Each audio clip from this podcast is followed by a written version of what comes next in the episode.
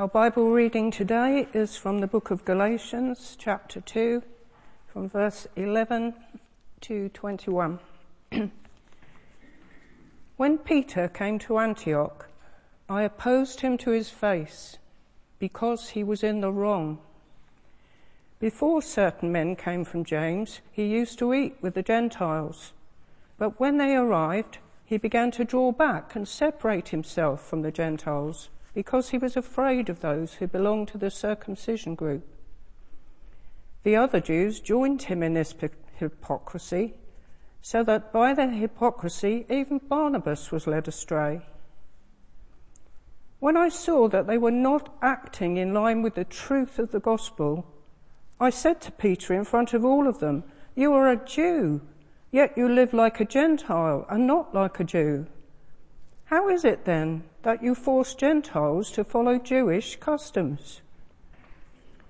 We who are Jews by birth and not Gentile sinners know that a man is not justified by observing the law, but by faith in Jesus Christ. So we too have put our faith in Christ Jesus, that we may be justified by faith in Christ and not by observing the law. Because by observing the law, no one will be justified. If while we seek to be justified in Christ, it becomes evident that we ourselves are sinners, does that mean that our Christ promotes sin? Absolutely not. If I rebuild what I destroyed, I prove that I am the lawbreaker. For through the law I died to the law, so that I might live for God.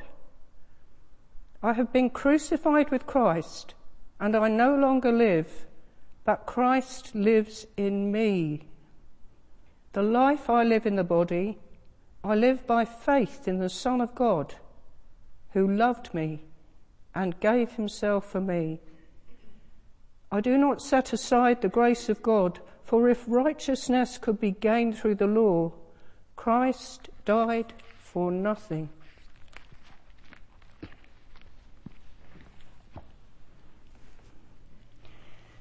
Good morning, church.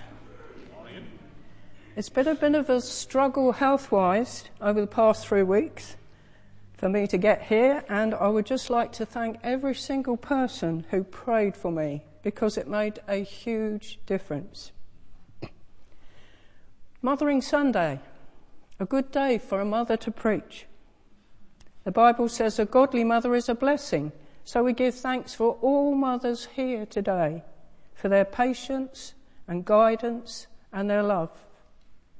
And for those whose parents are no longer with us, may the God of all comfort take their place in bringing solace, reassurance, and strength. Matthew Henry, an incredibly gifted Bible scholar from the 17th century, wrote a commentary on the entire Bible, stated, Nothing more hinders the progress of the gospel than differences of opinion about doctrines of it. And this passage in the second book of Galatians is all about a major doctrinal shift which had the potential to split, apart the early Christian church. Namely, should the Gentiles be made to follow Jewish law as well as Christ's teachings? We heard in last week's preaching from Mary that the Apostle Paul had gone up to Jerusalem to visit James, the leader of the Christian church, and the other apostles there, in response to a revelation he had received from God. Taking with him Barnabas, a Jew, and Titus, a Gentile, probably deliberately as an example of the problem set before them. During that visit, Paul exercised great caution, grace, and humility in revealing what he saw as the truth to the leaders and pillars of the church, which he did so in private. He chose not to make it a public declaration. No doubt he was well aware of the potential for divisions in the early Christian church, and it set me thinking. How many of us could resist the temptation of telling all and sundry we had received a revelation from God. It's so easy to open your mouth before your brain is engaged. When we feel compelled to say something which will affect others, my dear old mum used to say, Is it true? Is it kind? Is it necessary? To which I would add, How would Jesus say it? And a timely reminder from our brother Reverend Kelvin in his sermon a few weeks ago Does Jesus get the glory? There are times when it is vital to speak out, but there is a right way of doing things which builds up and does not tear down. And Paul's conduct is a good example for all ministers and leaders of the church today. And dare I say it, for the congregation as well. For Psalm 133 tells us, where brothers dwell together in unity, there the Lord commands a blessing. And it is all too easy to cause upset, dissension, and factions by an ill judged word. It doesn't mean we have to be clones of each other. It doesn't mean we have to agree with each other all the time. But it does mean we have to find a way of getting on that doesn't cause divisions. We are called to build one another up in the faith, to esteem each other's ministry before our own. Ephesians chapter 4 verse 12 says, we should encourage one another to strengthen the weak brother, to prepare God's people for works of service until we all reach unity in the faith and understanding of the fullness of Christ. Why? Because then we will become an effective church a church where people recognized they are known and loved and needed, however different they might be. In John chapter 13, verse 35, Jesus says, All men will know that you are my disciples if you love one another. Another important reason for the honourable way we should be conducting ourselves is this. Most unbelievers don't have any contact with the Bible. Most have never even read it, and so they read us and our Christian behaviour. Neighbours watch us. Friends and relations watch us. People in the endless, frustrating queues in the chemist watch us. We are the gospel on legs. Mahatma Gandhi said if Christians all behaved like Jesus, he'd have joined their church immediately. So, how we behave is just as important as what we say. Does that mean we never disagree? On the contrary, in these uncertain times, it is all the more important that we, the church, stand as beacons of truth. And that will involve discussion and the knowledge of what fundamental truths of the Bible are and sticking to them, whether that makes us popular with society or not. We are called to speak out the truth which is only found in the gospel of Jesus Christ and then take it to all nations. And Paul is at great pains to point out in this passage in Galatians it cannot be an adulterated gospel. Nothing is to be added and nothing taken away. We cannot change the gospel to suit people's or governments' opinions and personal choices. That will probably make us pretty unpopular with some sections of the social media. But who do we listen to and take our authority from? God or the world? We as Christians are not called to a nice, easy, compromised existence. We are called to fight, to stand up and be counted on the day battle commences. Like our brothers and sisters in Ukraine, we must face the enemy without fear. Whether that comes in the form of wrong doctrine or laws which do not adhere to the truths of the gospel or even personal animosity.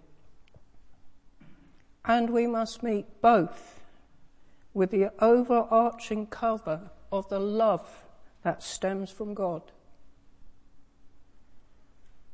When misfortune engulfs us, we need to remain strong in our faith and remain, remain constant in our belief in who our God is and His ability to carry us through the storms of disasters like our world is experiencing at this moment. Cataclysmic floods, raging fires, destructive winds, devastating pestilences, and out of control pandemics, dying ecology, and megalomaniacs who wage war on innocent people. If we, the church, don't stand up and remain steadfast in our faith in the one who is above all catastrophes, what do we have to offer the world that secular agencies don't already offer? Personally, I believe the world is being shaken by God. He is utilizing everything in his power to wake people up to the salvation truths of Jesus Christ before it's too late. But that's just my opinion, and you are welcome to disagree with me. As Paul disagreed with Peter. Such a short while after his harmonious visit to Jerusalem, we are shown in the second half of Galatians chapter 2, Paul vociferously confronts Peter when he visited him at Antioch. All harmony gone. Because Peter had made a fatal mistake in compromising his faith to please men. Even after he had received a vision from God himself in Acts chapter 10 verse 15, expressly showing that Gentiles were no longer to be considered unclean, Peter allowed some troublemakers called the circumcision group from James's church to destroy his confidence in his Messiah and split the apostles apart. It's something we all need to look out for because the devil always works in division.